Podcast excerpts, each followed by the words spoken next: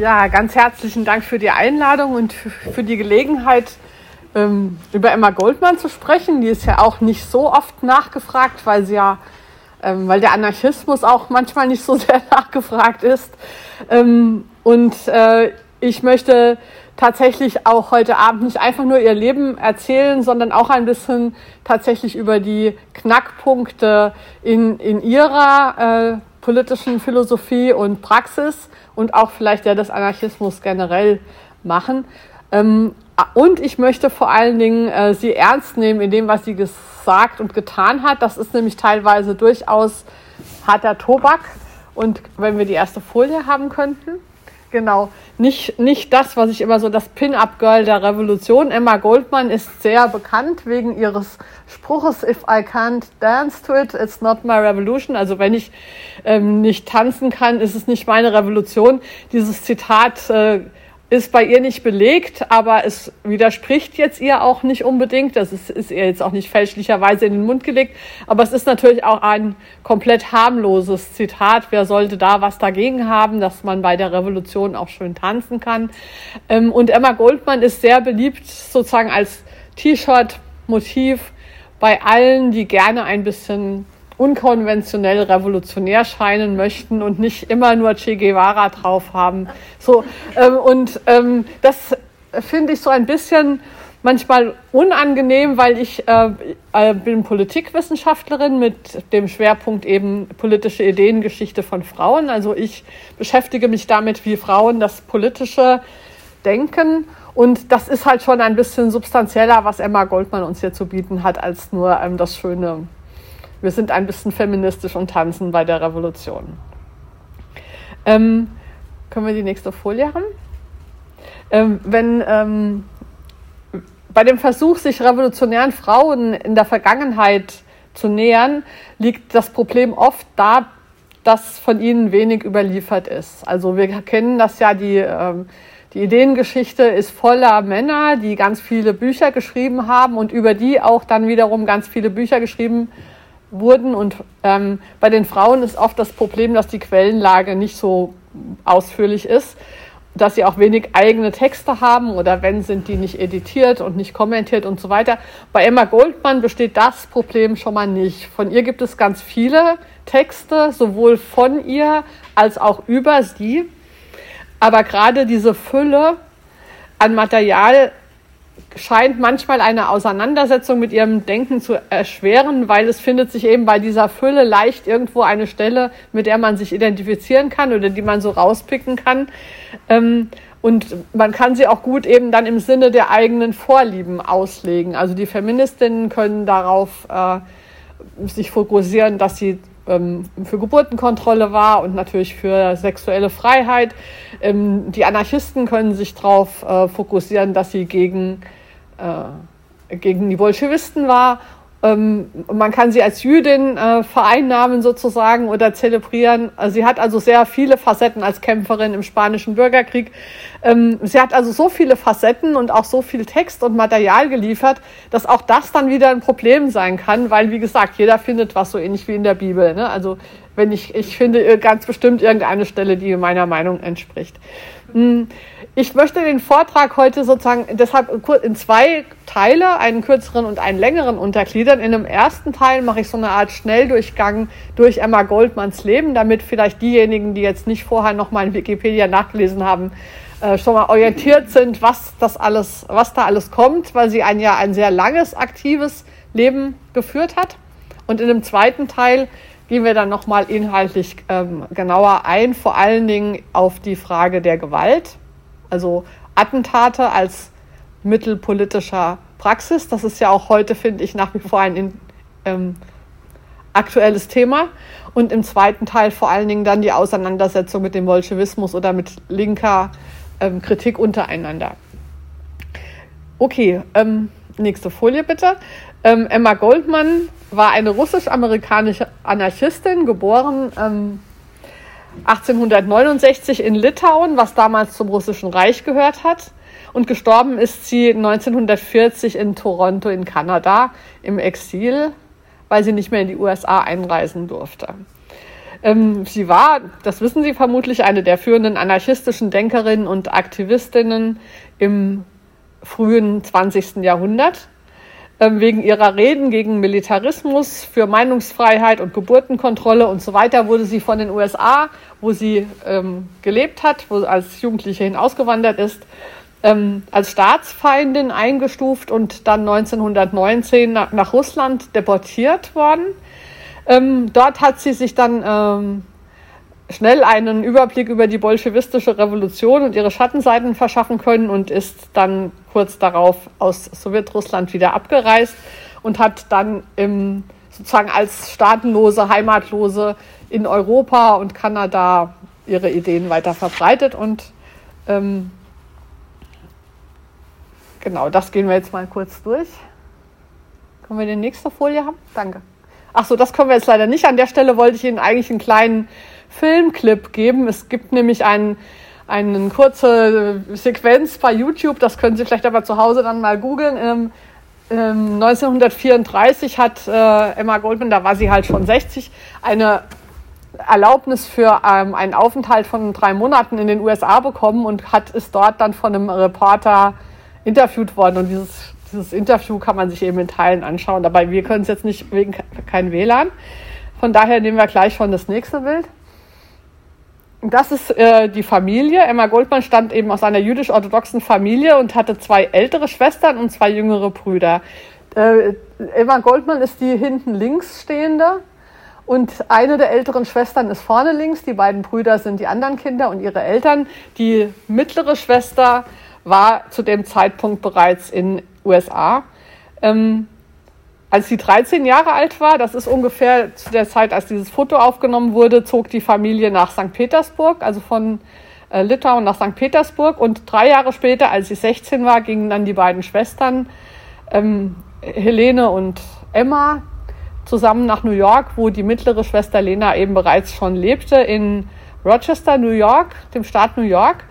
Ähm, aber dort hat sich Emma Goldman ähm, hat, ähm, als, als Näherin und als Krankenschwesterin gearbeitet, aber bald war ihr diese Kleinstadt und äh, jüdisch-orthodoxe Community, in der sie da dann gelandet war, zu eng und sie ging nach New York City, wo sie dann Zugang zu äh, deutschen und russischen Emigrantenkreisen fand, sozialistische Theorien kennenlernte und Anarchistin wurde.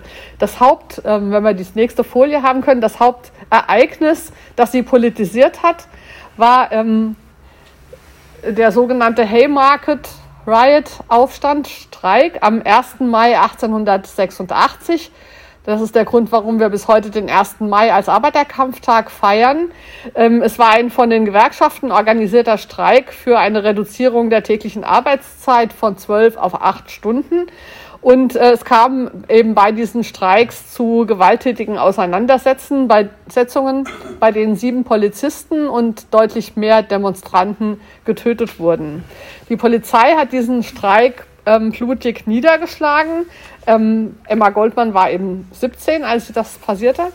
Ähm, und er hat anschließend bekannte Anarchisten äh, aus Chicago verhaftet, von denen wurden sieben zum Tode verurteilt, vier davon hingerichtet, einer beging ähm, Selbstmord und, ähm, und es gab eben überhaupt keinen Beweis für ihre Beteiligung. Können wir die nächste Folie mal haben? Das sind nämlich die so, sogenannten Haymarket-Märtyrer. Ähm, ich habe die Namen mal aufgeschrieben, so nach dem Motto Say Their Names. Die kann man sich eben auch ähm, einfach mal unschuldig verhaftete und hingerichtete Männer, die ersten vier August, August Spieß, Albert Parsons, Georg Engel und Adolf Fischer wurden hingerichtet. Louis Ling hat Suizid begangen und lebenslänglich bekamen Samuel Fielden und Michael Schwab. Die wurden später begnadigt, weil es eben, wie gesagt, überhaupt gar keine Beweise gab, dass sie daran beteiligt waren. Ähm, und dieser äh, und der Richter hat ihre Verurteilung eben damit begründet, dass sie auf der Grund, also dass die Täter, also diejenigen, die tatsächlich äh, die gewalttätigen ähm, Aufstände gemacht haben und auch die Polizisten getötet haben, die hätten eben auf Grundlage von deren anarchistischen Ideen gehandelt und damit seien sie, weil sie diese Ideen verbreitet hatten, eben mitverantwortlich für den Aufstand und für die äh, getöteten Polizisten. Und das ist das Ereignis, was Emma Goldman eben politisiert hat und wodurch sie sich anfing, eben auch dann speziell für den Anarchismus zu ähm, interessieren, der ähm, damals in der Arbeiterbewegung die vorherrschende politische Strategie gewesen ist, nicht der Marxismus. Der Marxismus wurde erst nach der bolschewistischen Revolution hegemonial innerhalb der Arbeiterbewegung. Die Arbeiterbewegung vor der russischen Revolution war sehr, sehr heterogen. Und im Groben kann man sagen, dass es dem Anarchismus äh, darum ging, sich nicht an äh, dem politischen Parteiensystem zu beteiligen, sondern in Form von direkter Aktion gesellschaftliche Verhältnisse zu ändern. Da kommen wir aber gleich nochmal drauf, wenn wir auch über das Thema Gewalt dann nochmal genauer sprechen. Genau, wenn wir die nächste Folie nehmen, äh, ungefähr zu dieser Zeit, äh, kurz später, hat ähm, Emma Goldman Alexander Bergmann kennengelernt, ein ebenfalls äh, russischer Herkunft und jüdischer Herkunft an, ähm, Anarchist. Also sie hatten viele ähnliche, ähnliche Hintergründe. Und sie hatten dann zusammen eine Liebesaffäre. Er war 19, sie war 20, also noch ziemlich jung. Und aus dieser Affäre und politischen Partnerschaft entstand dann eine lebenslange Freundschaft. Drei Jahre später, 1892, verübte Alexander Bergmann einen Mordanschlag auf den Industriellen Henry Clay Frick und ähm, wurde zu 22 Jahren Gefängnis verurteilt. Er, er war also dann von 1892 bis 1914 im Gefängnis wie gesagt, das ist sozusagen das Thema der Gewalt, was wir nachher nochmal machen, wenn wir den Lebenslauf haben. Also Alexander Bergmann war im Gefängnis, Emma Goldmann war draußen und fing an, Reden zu halten über den äh, Mordanschlag, also den, das Attentat von Bergmann, aber über eben Politik allgemein auch. Und sie hat halt ein sehr großes Redetalent gehabt und wurde zu einer der bekanntesten Rednerinnen in den USA. Ähm, sie hat, also genau, sie hat immer betont, dass eben die Verantwortung für gewaltsame Aufstände und Attentate bei den gesellschaftlichen Verhältnissen liegen. Und auch sie wurde immer wieder verhaftet, kam ins Gefängnis, kam wieder raus, so aber nicht so lang. Ähm, und sie hat aber dann bald noch mehr ähm, Themen eben gehabt als sagen wir, nur den Anarchismus. Ähm, es ging dann auch im Kampf für Redefreiheit. Meinungsfreiheit, Gedankenfreiheit, also in Zusammenhang mit den, mit den Märtyrern eben sozusagen, dass die Freiheit, Gedanken öffentlich zu äußern, ähm, besteht. Und die besteht ja nicht, wenn man sozusagen für alles dann haftbar gemacht wird, was irgendjemand mit ähnlichen Ideen dann an, an Vergehen hat. Aber auch für Geburtenkontrolle, die damals in den USA illegal war, ähm, für sexuelle Freiheit, also gegen die bürgerliche Ehe gegen Nationalismus und kapitalistische Ausbeutung natürlich. Können wir die nächste Folie haben? Das ist schon. Ja, das war die Folie, die eigentlich zu dem gehört hätte. Jetzt brauchen wir dann doch die nächste. Genau, das ist äh, mm, ab 1906 gab sie das anarchistische Magazin Mother Earth heraus. Da sehen wir auch schon, dass es durchaus aktuelle Themen ging. Es ging also auch schon um Ökologie, um spirituelle Verbundenheit der Menschen mit der Erde. Ähm, äh, das war halt ihr Haupt, ihr hauptsächliches sozusagen. Und man sieht halt Patriotismus in Action, man sieht die Polizei sozusagen als, ähm, als Gegner. Ab 1914, als dann Alexander Bergmann aus dem Gefängnis kam, hat er auch mit an dieser Zeitung gearbeitet. Und dann wurden äh, das, die Themen auch immer stärker dass sie gegen Militarismus agitiert haben und gegen den Kriegseintritt der USA in den Ersten Weltkrieg, was in den USA damals auch illegal war. Also die Meinung zu äußern, dass die USA nicht in den Krieg eintreten sollten, war eine Straftat. Ähm, und deswegen wurden auch Emma Goldman und Bergmann 1917 verhaftet und dann eben 1919 nach Russland abgeschoben. Wenn wir das nächste Foto sehen, das ist nämlich das Deportationsfoto von, äh, von Goldman. Ähm, in den USA hatte sie in ihren Reden die bolschewistische Revolution verteidigt. Ähm, und deshalb wurden Bergmann, das war, sie sind zusammen mit 200 insgesamt Anarchisten nach Russland abgeschoben worden, also nicht nur die beiden. Ähm, aber die beiden waren die prominentesten und sie wurden auch freundlich aufgenommen von der Revolutionsregierung, weil sie sich ja auch positiv über die russische Revolution geäußert hatten. Sie trafen auch Prominente und so weiter. Ähm, so ganz traute man ihnen aber nicht, weil sie bekamen keine offiziellen Ämter. Man wusste ja, dass sie Anarchisten sind und das waren die Bolschewisten nun gerade nicht. Und sie hatten dann die Aufgabe, ähm, Ausstellungsstücke für ein Revolutionsmuseum, das zu gründen war, zu sammeln. Und in dieser Funktion konnten sie aber durchs Land reisen und auch viel äh, aufnehmen an Eindrucken und mit Leuten reden, ähm, was sie ja konnten, weil ja Russisch ihre Muttersprache war. Ähm, genau. Ähm, es dauerte eben nicht lang, dass sie schon bald desillusioniert waren von den diktatorischen Tendenzen der Bolschewisten. Ähm, Goldmann übrigens deutlich früher als, als Bergmann, der noch länger gesagt hat, naja, es ist halt auch eine schwere Zeit und man muss sich auch gegen äußere Feinde wehren und so weiter. Vor allen Dingen war eben Emma Goldman empört, dass auch in, im ähm, revolutionären Russland die Redefreiheit eingeschränkt war. Also ebenso wie in den USA konnte man eben dort auch nicht jede Meinung vertreten und natürlich äh, wegen der Verfolgung der russischen Anarchisten. Ähm, und 1921 verließ sie zusammen mit Bergmann die Sowjetunion wieder. Können wir die nächste Folie haben? Ähm, und schon ähm, 1922 erschien ihr Buch Die Ursachen des Niedergangs der russischen Revolution, wo eigentlich schon alles drinsteht, was man wissen muss zu dem Thema. Es, äh, also sie schildert darin eben ihre Erfahrungen und versucht, ähm, versucht die sozialistischen und anarchistischen und überhaupt linken Bewegungen in Europa davon zu überzeugen, dass der Bolschewismus das falsche Pferd ist, auf das man nicht setzen soll und das machten sie erfolglos. Sie bekamen zum Beispiel in Deutschland Asyl im damals ja ähm, sozialdemokratisch regierten Weimar ähm, unter der Voraussetzung, dass sie nichts über Russland öffentlich sagen. Also wieder das Thema der Meinungsfreiheit. Sie durften zwar in Deutschland sich aufhalten, aber sie durften nicht dazu publizieren und keine Vorträge halten, weil man steht ja eben hinter hinter der Revolution. Und ähm, Goldman war sozusagen, also die meisten Linken sah, sahen halt darin einen Verrat an der Arbeiterbewegung und das hat äh, Emma Goldman sehr stark desillusioniert. Sie hat dann in verschiedenen Ländern gelebt, auch in Frankreich, in Schweden.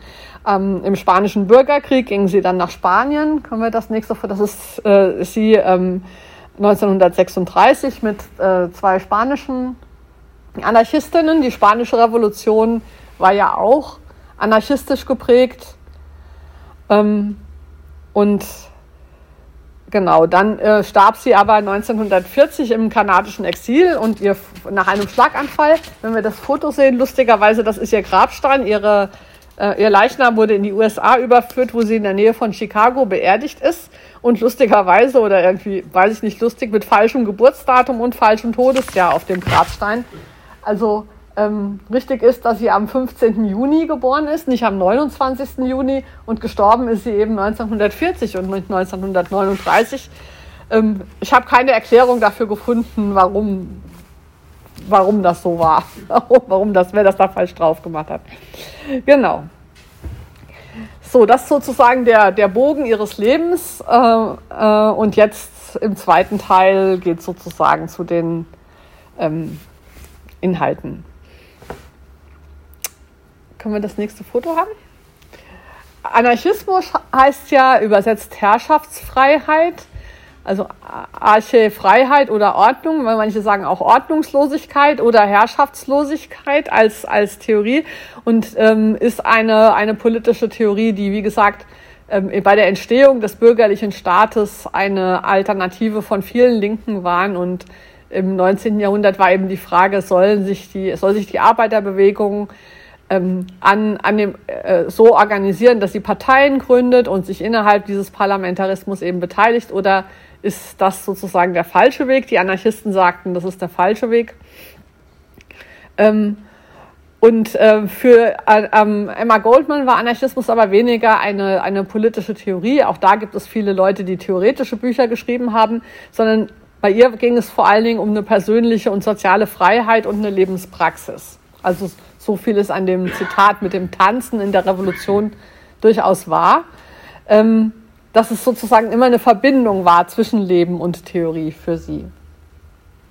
Mhm. Und, ähm, und sie war sozusagen ähm, immer sehr konsequent. Sie war also trotz aller Solidarität mit linken und sozialrevolutionären Bewegungen ähm, äh, niemals bereit, Sachzwänge als Legitimation für Verbrechen zu akzeptieren. Also zu sagen, wir müssen jetzt mal hier ähm, das und das machen, weil wir, wir wollen ja gewinnen und gut wird es dann nach der Revolution. Für sie musste alles immer, also der Zweck heiligt die Mittel nicht, sondern die, die Mittel müssen immer dem Zweck angemessen sein. Und ähm, sie hat, und das ist aber in gewisser Weise typisch für den Anarchismus generell, der Marxismus als Theorie fokussiert ja sehr auf die ökonomischen Verhältnisse. Also der Kern der Analyse ist, dass das Privateigentum an Produktionsmitteln abgeschafft werden muss wohingegen ähm, der Anarchismus und speziell noch die Version von Emma, Emma Goldman immer das Ganze des Lebens umfasste. Also es gibt nicht nur die Ökonomie, sondern es gibt auch Kultur, es gibt auch Familienformen, es gibt Geschlechterverhältnisse, Sexualität, das Verhältnis von Erwachsenen und Kindern und das alles zusammen sozusagen ist ihr politisches Pro Projekt und man kann also nicht ähm, hier Demokratie und da ähm, patriarchale Gewalt oder so haben, sondern sie hat das äh, darauf bestanden, dass das alles eben zusammengehört.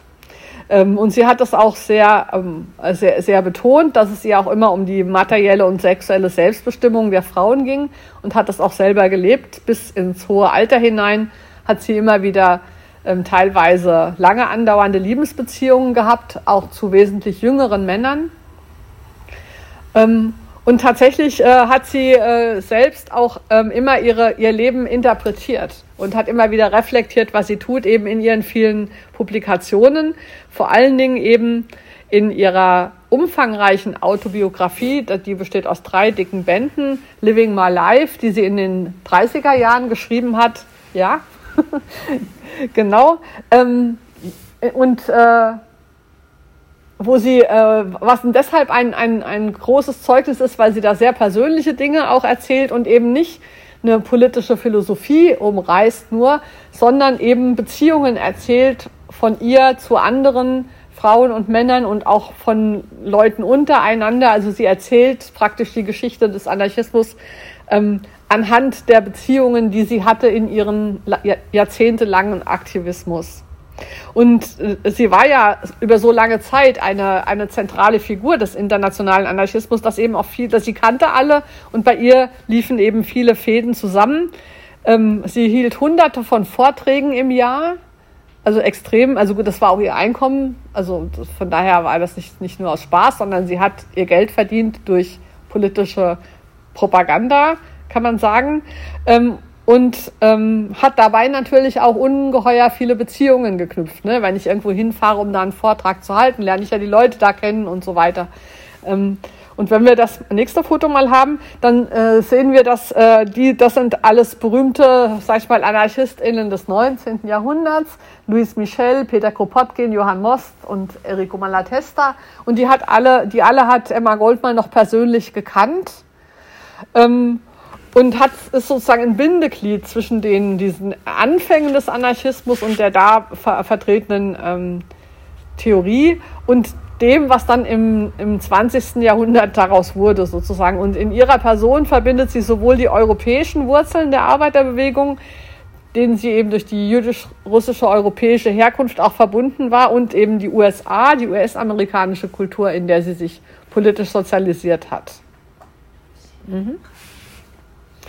Wenn Sie zwischendurch Fragen haben oder so, fragen Sie ruhig, ne? Also nicht, dass es dann vergessen geht. Louis Michel, falsches Geburtsdatum. Louis Michel hat ein falsches Geburtsdatum? Ja. Oh. Ah, ja, okay, naja. ja, ja. Ja, nein, also sie ist nicht, sie ist nicht rück, hat nicht rückwärts gelebt. Das ist 1830, ja, so, ne? Ja, Gut, schön, Sie passen auf. Das habe ich ja nur eingebaut, um zu gucken, ob Sie den Fehler finden. genau. Also Louis Michel ist ja die, äh, eine der berühmten Figuren der Pariser Kommune, die ja voriges Jahr ähm, ähm, 150. Bestehen hatte. Nee, dieses Jahr. Wir sind immer noch in 21, ne? Ich bin in so dieses Jahr, dieses, war das dieses Jahr, mir kommt es schon so lange her vorher, es war im März. Ähm, genau, also 150 Jahre Pariser Kommune, wo Louis Michel ähm, berühmt wurde und Peter Kropotkin.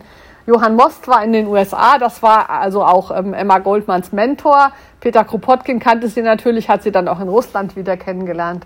Und Malatesta hat sie auch getroffen bei ihren Vortragsreisen. ähm, gut, dann zu Emma Goldman wieder.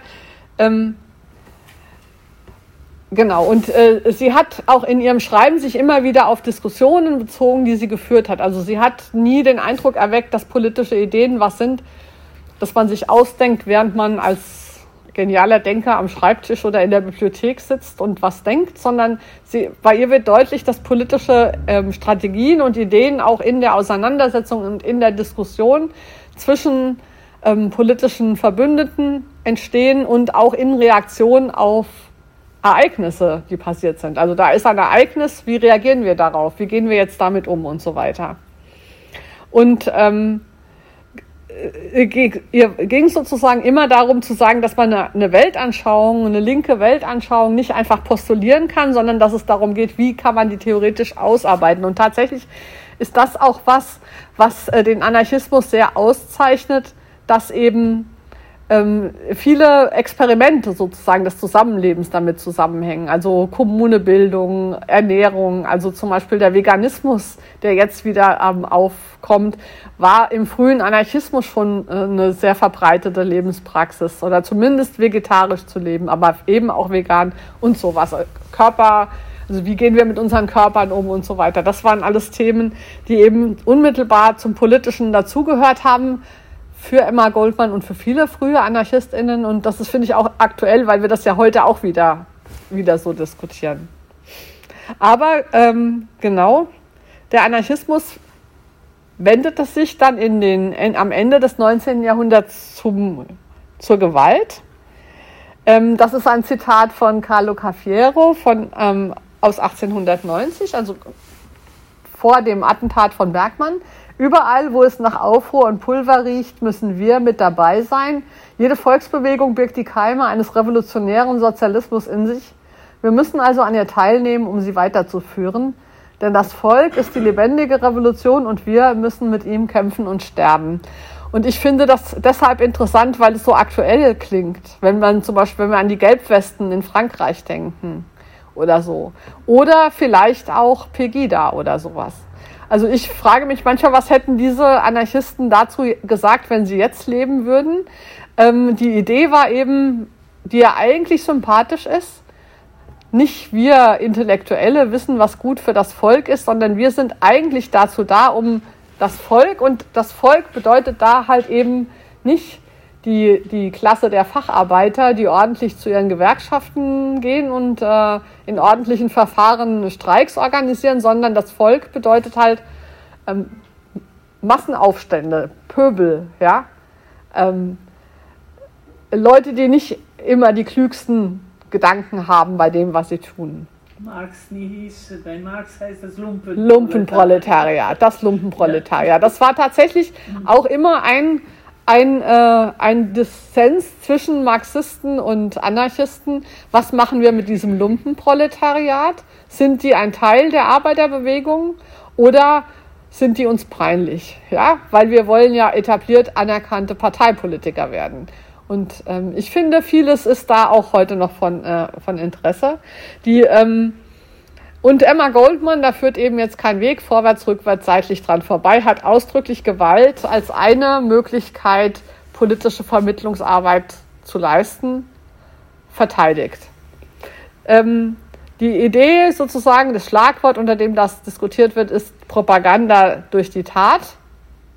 Also nicht Propaganda durch Texte und Reden, sondern Propaganda durch das, was man tut. Ähm, und durch Ereignisse, die man herbeiführt, werden die Massen, die vielleicht gar nicht lesen oder so weiter, auf äh, Ideen gebracht. Und die ist eben diese Idee, dass man durch die Tat ähm, etwas sozusagen in, in, in Gang setzt an politischer Bewusstwerdung, die ist eben eng verknüpft mit der Parteiendemokratie, die am Ende des 19. Jahrhunderts sich bereits etabliert hatte. Also Mitte des 19. Jahrhunderts war diese Frage eben noch offen. Es gab vielerorts überhaupt keine Arbeiterparteien.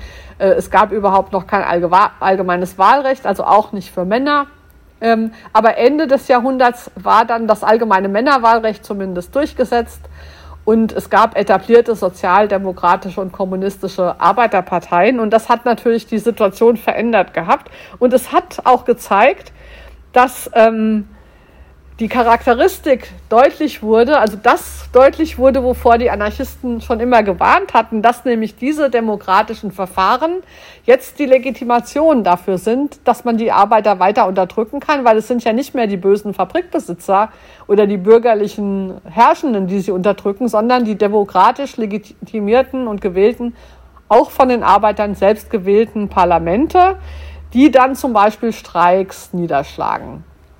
Und ähm, diese demokratisch legitimierten Militär- und Polizeieinsätze gegen zum Beispiel streikende Arbeiter und Arbeiterinnen, ähm, die, äh, äh, diese, diese Logik zu durchbrechen. Das war sozusagen auch der Zweck der Attentate und der Anschläge. Ähm, um eben zu zeigen, dass auch die, obwohl sie demokratisch legitimiert sind, nicht richtig sind, weil eben diese Demokratie nicht sicherstellt, dass alle Menschen mit ihren Wünschen und Bedürfnissen Gehör finden und eben, dass trotz dieser demokratischen Strukturen viele ausgeschlossen sind von, von der politischen Meinungsbildung und auch eben von der Möglichkeit, ein gutes Leben zu führen. Und das Attentat, der Bombenanschlag ähm, das ist sozusagen, wird in dieser Theorie, auch von Emma Goldman gibt es dazu Texte, eben interpretiert als Reaktion derjenigen, die sich mit diesen Verhältnissen nicht abfinden wollen, in denen ihre eigene Unterdrückung sozusagen nicht mehr die Schuld der bösen Feinde, der Kapitalisten ist, sondern ihre eigene, also ihre eigene gewählte Regierung gewesen ist. Dass eben dieses Herrschaftssystem sich jetzt auch die Sozialdemokratie und auch die, den Parteikommunismus sozusagen einverleibt hat und diese Le Legitimation dafür benutzt, um das zu rechtfertigen, dass zum Beispiel bei solchen Streiks eben immer Aufständische getötet wurden. Das war völlig normal. Und die Frage ist sozusagen dann, die sich dann auch bei den Haymarket-Protesten zeigt, wie viel wert ist das Leben eines getöteten Demonstranten im Vergleich zu einem getöteten Polizisten? Und ähm, sozusagen ist das, ist das legal, dass sozusagen streikende Arbeiter getötet werden können. Und ähm, ähm, tatsächlich, ähm, äh, wenn wir das nächste Foto mal sehen, war es eben, äh, links ist dieser ähm, Henry Clay Flick, auf den dann Alexander Bergmann sein Attentat begehen wird. Und rechts sieht man eben Stre eine Streiksituation, wo äh, Pinkerton ähm, Detektive, ähm, ja, also eine nicht also eine Privatpolizei sozusagen engagiert wird von, von den ähm, Industriellen, um Streikende ja, niederzuknüppeln und auch zu töten. Und äh, die Frage sozusagen, die, die, die Idee, die hinter dem Bergmann-Attentat steht, der nämlich ähm, diesen Mordanschlag auf diesen Industriellen verübt hat, nachdem der ähm, die Löhne seiner Arbeiter einseitig um 20 Prozent verringert hatte und sich überhaupt geweigert hatte, mit den Gewerkschaften auch nur zu verhandeln und damit einen der größten Streiks in der Geschichte ähm, ausgelöst hat und dann eben diese Privatpolizei angeheuert hat, um äh, sozusagen ja, die, die, die, den Streik zu brechen. Und dabei wurden ähm, innerhalb eines Tages zehn Arbeiter getötet und 60 verwundet. Dann hat der Gouverneur von Pennsylvania das Kriegsrecht verhängt und die Polizei reingeschickt. Und die Frage ist eben, was macht man mit so zehn getöteten Arbeitern? Sind die Kollateralschäden des demokratisch legitimierten Eigentumsrechts oder nicht? Und die Idee sozusagen von Alexander Bergmann war, das sind sie nicht, aber es nützt überhaupt nichts, darüber jetzt Artikel zu schreiben und Reden zu halten, sondern das Einzige, was man tun kann, um das deutlich zu machen, ist, wenn man das Leben desjenigen zum Einsatz bringt, der dafür persönlich verantwortlich ist, nämlich der Besitzer der Fabrik, der die Polizei und die ähm, Pinkertons gerufen hat. Ähm, er Ihm gelingt es sogar, in, so in Fricks Büro vorzudringen, ähm, hat dreimal auf ihn geschossen und aber nicht getroffen. Das stelle ich mir jetzt auch, das finde ich auch immer sehr interessant. Ob er da absichtlich daneben geschossen hat oder dann doch nicht so recht wollte, das ist mir nicht so ganz klar, weil wenn man innerhalb von einem Raum dreimal schießt, ich hab's, hab's jetzt noch nicht so richtig, aber es zeigt mir sozusagen, dass die Entschlussfreude vielleicht doch nicht ganz so groß war wie, wie die Theorie. Aber äh, verstehen Sie die Idee dahinter? Ich finde, das ist auch sehr ähm, Ähm, wer, wer, da heute sicher viel mit äh, beschäftigt, ist auch Judith Butler, die ähm, diese Unterscheidung der Betrauerbaren und der Unbetrauerbaren eingeführt hat. Menschen, die sterben und um die getrauert wird mit großen Staatsakten und andere Menschen, die sterben, um die trauert niemand, außer vielleicht ihre direkten Angehörigen. Und wir haben diese Kollateralschäden der Demokratie in Form von Menschenleben ja heute noch in einer viel potenzierteren Weise, wenn man an sich an die tausenden ertrinkenden Flüchtlinge im Mittelmeer oder so denkt. Ja? Also die Frage, was machen wir mit den vielen Toten, die unsere Demokratie eigentlich hervorbringt? Ähm, und also ich möchte gerne heute Abend, man kann das immer leicht so moralisch diskutieren und sagen, die Leute, die Gewalt zu Gewalt aufrufen, haben immer Unrecht. Ich würde auch wahrscheinlich am Ende auch dazu kommen wollen. Aber ich glaube, für, äh, für unseren Abend heute sollten wir überlegen, mit welcher Legitimation töten wir diese Verantwortlichen eigentlich nicht. Ja? Was ist eigentlich der Grund, dass wir diese Leute am Leben lassen und unbehelligt? Wie rechtfertigen wir das? Weil es sterben ja Leute. Es ist ja nicht so, dass wenn wir nicht gewalttätig werden, niemand stirbt. Es sterben nur welche, die unbetrauerbar sind, weil die uns egal sind. Also das ist sozusagen die, die Hintergrundfrage. Ich glaube, das ist harter Tobak, aber ähm, ich finde immer wichtig, man versucht zumindest nachzuvollziehen, warum machen die das. Das ist ja auch diese Frage beim, beim Militäreinsatz in Afghanistan oder so. Das ist im Prinzip die Kern, Kern dieselbe Frage. Genau, mhm. genau. Ja. Genau, und ähm, sozusagen das Problem, was sozusagen mit dieser, mit dieser, mit dieser politischen Strategie des Terrors oder des Attentats verfolgt wird, ist zu zeigen, dass die repräsentative Demokratie nicht in der Lage ist, eine wirkliche Beteiligung der Menschen zu organisieren, obwohl sie genau das behauptet. Und dass die Institutionen, die Demokratien hervorbringen, eben anfällig dafür sind, von reichen und mächtigen Gruppen vor ihren eigenen Karren gespannt zu werden. Und dann haben wir die Situation im Vergleich zur Zeit vor der Demokratie verschlechtert, weil wir werden jetzt nicht nur ausgebeutet, wir werden sogar auch noch demokratisch legal und mit gutem Gewissen ausgebeutet. Genau. Ähm, wenn wir jetzt nochmal die nächsten Folien anschauen, ähm, es gab dann eben eine, eine Bewegung von politischen Attentaten ähm, in Europa vor allen Dingen. Hier sind nur so zwei. Einmal ähm, äh, der ähm, äh, Ravachol, also eine, eine, eine ähm, einen Bombenanschlag in einem Café äh, gemacht hat und rechts ist ein Attentat auf den damaligen spanischen Premierminister. Und dann gab es eben, äh, nächste Folie, 1901, ein äh, Attentat auf den amerikanischen Präsidenten. Ähm, William McKinley ver ermordet von dem Anarchisten Leon Czolgosz, der, ähm, und das war natürlich dann das dann ist das Thema natürlich erst recht hochgekocht in den USA. Die Anarchisten bringen unsere Präsidenten um, ist ja logisch. Und dann hat diese ähm, angefangen, diese ähm, ja, Gegenpropaganda gegen alles, was mit Anarchismus zu tun hat. Und an Emma Goldman wurde dann zur Kristallisationsfigur dieser militanten, gewalttätigen und gefährlichen ähm, Bewegung. Und sie ist deshalb zur Kristallisationsfigur geworden, weil sie sich immer geweigert hat, sich zu distanzieren von irgendeinem Attentat. Egal, ob sie das einzelne Attentat gut oder schlecht fand. Also man hat ja auch bei diesen, man kann ja dann auch immer noch fragen, wie sinnvoll ist das oder äh, wie, wie strategisch klug ist das und so weiter. Ähm, aber egal, wie sie persönlich dazu stand, sie hat das aus Prinzip, hat sie sich nie distanziert. Und das, finde ich, gibt mir auch zu denken, weil wir haben ja auch so eine politische Kultur, wo wir von Politikern eigentlich dauernd erwarten, dass sie sich von allem Möglichen distanzieren. Ja, einer fährt betrunken Auto aus der Partei, da muss sich der Parteivorsitzende distanzieren und so weiter. Also wir haben so eine Distanziereritis in unserer politischen Kultur eingeführt. Ähm, wenn wir die nächste Folie haben, sehen wir ähm, Emma Goldman als Rednerin, ähm, so wie man sich das so vor, wie man sich das so vorstellen kann. Ähm, viele, viele, viele wollten sie hören ähm, wie gesagt, berühmt und damit auch in gewisser Weise einflussreich.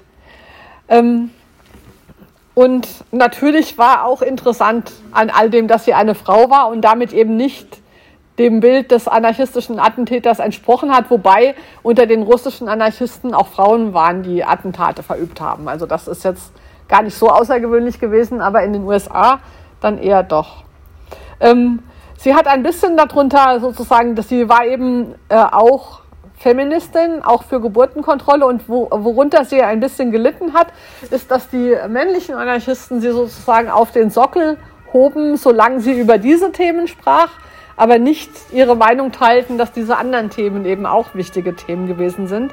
Ähm, sie haben sie sozusagen eher als asexuelle Kämpferin für die gemeinsame Sache wahrgenommen, aber nicht als geliebte oder potenzielle romantische Love Interest. Aber sie hatte eben Love Interest und hatte dann halt ähm, ein Problem, Männer zu finden, weil diese Art Frauen in, der, in, der, in dem revolutionären Anarchismus nicht so sehr gefragt war. Sie hat dann, um das nächste Foto, einer der längste ihrer Liebhaber war Ben Reitmann, ein ähm, aus revolutionärer Sicht allerdings weniger, wenig äh, linientreuer ähm, Mensch, also sozusagen, er hat außerhalb der Rechtgläubigkeit geliebt. Ähm, und, ähm, aber, aber es ist, ist ganz klar, dass, dass Reitmann für sie sehr inspirierend war. So eine Art Muse, stelle ich mir das immer vor, denn in den Zeiten, wo die beiden zusammen waren, war sie sehr viel produktiver als in den Zeiten, wo sie nicht zusammen waren. Also es war schon so, dass sie daraus auch eine, eine Unterstützung bekommen hatte. Ähm, weil natürlich auch dieser, diese Figur, die sie da repräsentierte, als das Gesicht derjenigen, die Bomben legen und unseren Präsidenten umbringen und sowas. Das hat natürlich auch ähm, per persönliche Angriffe auf sie zur Folge gehabt. Also das auszuhalten, diese Figur zu sein, das ist natürlich wahnsinnig ähm, anstrengend und energieraubend. Ähm, und interessanterweise haben wir jetzt das nächste Foto, da komme ich jetzt mal zurück auf äh, Victoria Woodhull, die vielleicht einige von Ihnen erkennen, wenn Sie bei dem Vortrag waren, die äh, eine Generation vor Emma Goldman war. Und diejenigen, die sich an ihre Geschichte vielleicht erinnern, wissen, dass sie ja auch im Gefängnis war aufgrund ihrer sexuell freizügigen Forderungen, zum Beispiel nach Geburtenkontrolle und so weiter.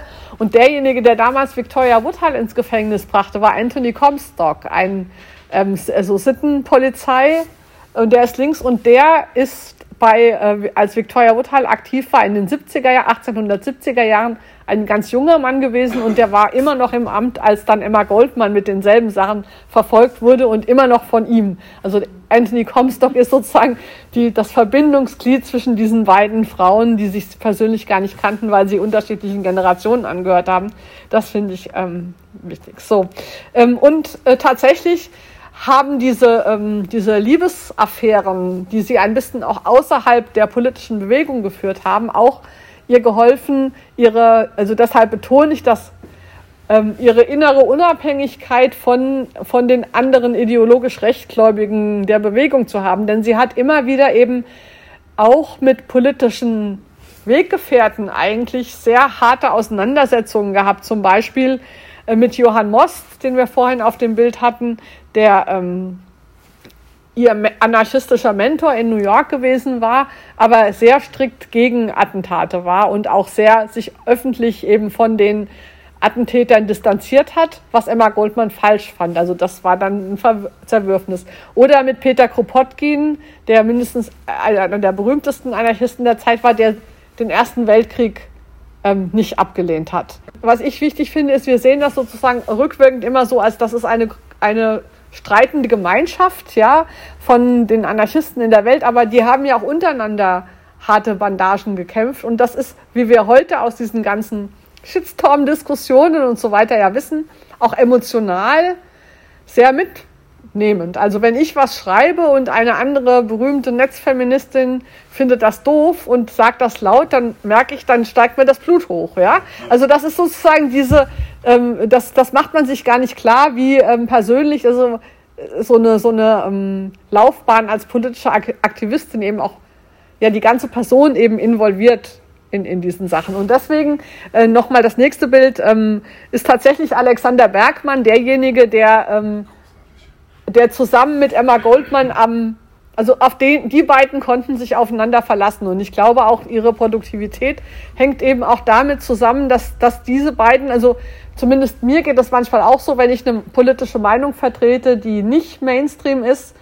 ist es gut, zumindest eine Person zu haben, von der ich weiß, auf die kann ich mich verlassen. Oder auch, wenn ich selber nicht genau weiß, was dann jetzt die richtige Haltung ist, da eine zu haben, der ich zutraue, dass wir uns drüber unterhalten können und uns gegenseitig sozusagen ähm, vergewissern, spinnen wir jetzt oder spinnen die oder so. Ne? Also das ist ähm, die, diese Beziehung ist natürlich in dem Fall äh, total interessant. Das ist ähm, ungefähr zu der Zeit, wo sie dann ähm, eben nach Russland deportiert werden aufgrund von sogenannten Anti-Anarchismus-Gesetzen in den USA, die tatsächlich so ließen und vor allen Dingen eben wegen ihrer Agitation gegen den Kriegseintritt der USA.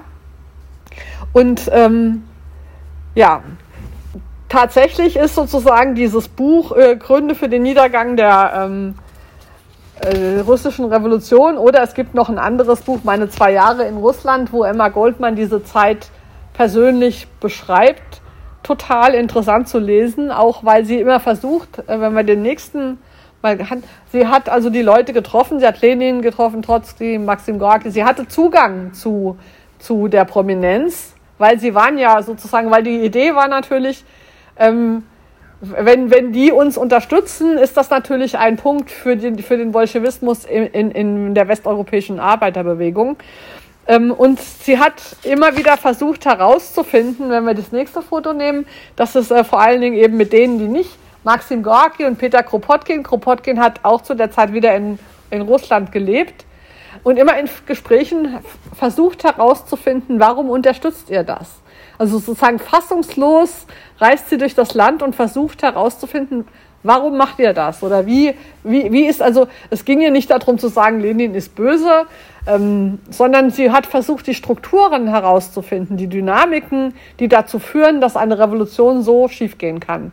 Ähm, äh, wo ist der Fehler im Programm gewesen oder wo sind wir falsch abgebogen oder was ist eigentlich das Problem? Das war ihr Anliegen rauszufinden. Ähm, und natürlich ist das nicht so leicht äh, zu sagen. Also es ist eben nicht die Bösheit von Lenin oder Trotzki oder die einfach nur die falsche Theorie des Marxismus oder ähm, objektiv schwierige Umstände, sondern sie sieht eben ein strukturelles Problem in der Art und Weise, wie Macht organisiert wird. Und der Bolschewismus hat ja sozusagen über Machtpolitik versucht und nicht nur versucht, gewonnen, ja. Äh, und äh, das ist eine ähnliche, das ist eine ähnliche Lektion, die äh, Louis Michel auch schon in der Pariser Kommune gezogen hat, dass Machtpolitik eigentlich immer korrumpiert, dass freiheitlich, freiheitliche ähm, Lebensformen nicht mit Macht vereinbar sind, sondern dass die Leute, die Macht haben, korrumpiert werden. Und zwar sowohl die Gutmeinenden als auch die Bösmeinenden. Ähm, das nächste Foto, ähm, da sehen wir jetzt ähm, Emma Goldman und Alexander Bergmann vorne hockend, vor ihr hockend, ähm, beim Begräbnis von Kropotkin. Kropotkin ist im Februar 1921 gestorben, was dann mit dazu beigetragen hat, dass es nochmal einen anarchistischen Aufstand, den Kronstadtaufstand im März 1921 äh, gegeben hat, der dann tatsächlich allerblutigst niedergeknüppelt wurde von den Bolschewisten. Und das war dann der Punkt, wo auch Bergmann gemerkt hat, das ist hier nicht mehr zu retten. Und von da an haben sie versucht, aus dem Land zu kommen, was ja gar nicht so leicht war. Ähm, und sie haben es dann äh, geschafft, weil sie sagten, sie wollen zu einem Kongress äh, in Schweden fahren und daraufhin haben sie Pässe bekommen und konnten die Sowjetunion verlassen. Also auch das war gar nicht klar, ob sie da wieder lebend rauskommen. Ähm, aber sie haben das dann eben geschafft und dann sehen wir auf der nächsten Folie das ähm, Buch, was dann eben My Disillusionment in Russia, das in den USA erschienen ist, weil sie keinen deutschen Verleger gefunden hat. Ähm, es gibt übrigens von diesem Buch inzwischen eine sehr gute und mit Anmerkungen versehene Übersetzung ins Deutsche, die man kostenlos im Internet runterladen kann. Also einfach mal ähm, meine zwei Jahre in Russland, Übersetzung Emma Goldman googeln wenn Sie es nicht finden, schreiben Sie mir eine Mail. Aber ich habe die sehr, äh, das ist von einem Kollektiv, von einem anarchistischen Kollektiv heute übersetzt. Und es ist auch deshalb eine interessante Übersetzung, weil, weil die halt so viel erklären in Anmerkungen dabei. Also welche Personen kommen da vor. Und das ist schon, schon ganz interessant zu lesen. Und auch ähm, eben diese Frage der Linientreue, die einfach Es, da gibt es noch andere, also zum Beispiel Simone Weil, eine andere Anarchistin, die dann wieder etwas später war, hat ja ähm, auch ähm, über die ähm, politischen Parteien geschrieben und hat eben diese Dynamik gezeigt, wie äh, Parteipolitik automatisch dazu führt, dass, ähm, dass der Machterhalt wichtiger wird als die Freiheit in der konkreten Situation. Und dass dann, um an der Macht zu bleiben, man nicht einfach nur Ideale opfert oder also man Kompromisse muss man wahrscheinlich in jeder Art von Politik machen, auch bei der direkten Aktion, auch wenn ich eine Kommune gründe, wenn ich nur mit einer anderen Person zusammen bin, muss ich schon Kompromisse machen. Nicht die Kompromisse sind das Problem, sondern das Problem ist, dass die Motivation für das Handeln dann irgendwann mal eine andere ist als die äh, gute Lösungen zu finden. Weil neben dieser Motivation, die der Politik eigentlich zugrunde liegen sollte, nämlich gute Lösungen zu finden, tritt die Motivation des Machterhalts. Und das ist dann der Tod im Topf. Und äh, Emma Goldman hat eben wie keine andere tatsächlich zu dieser Theorie gestanden, bis hin zu mehrfacher Lebensgefahr, sowohl Lebensgefahr in den USA als auch Lebensgefahr in der Sowjetunion. Und interessant ist, und später dann natürlich auch noch im Faschismus. Interessant, dass, es schade deswegen, dass wir das kleine Interview nicht hören konnten. Da wird sie nämlich gefragt, äh, genau danach gefragt, was hält sie von Russland, was hält sie von den USA, was hält sie von Hitler.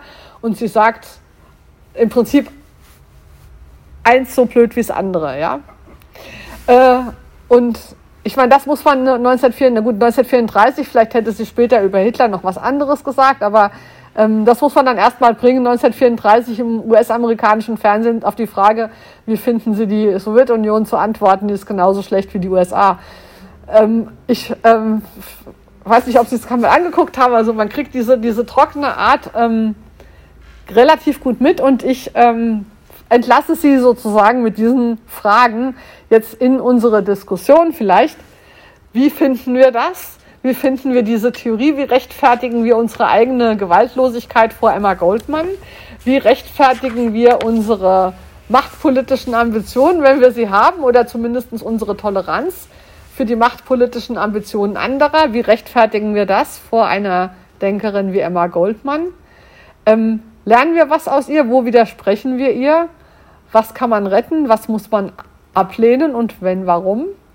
Ich würde mich freuen, wenn wir vielleicht jetzt noch ein bisschen in die Debatte darüber kommen. Dankeschön fürs Zuhören.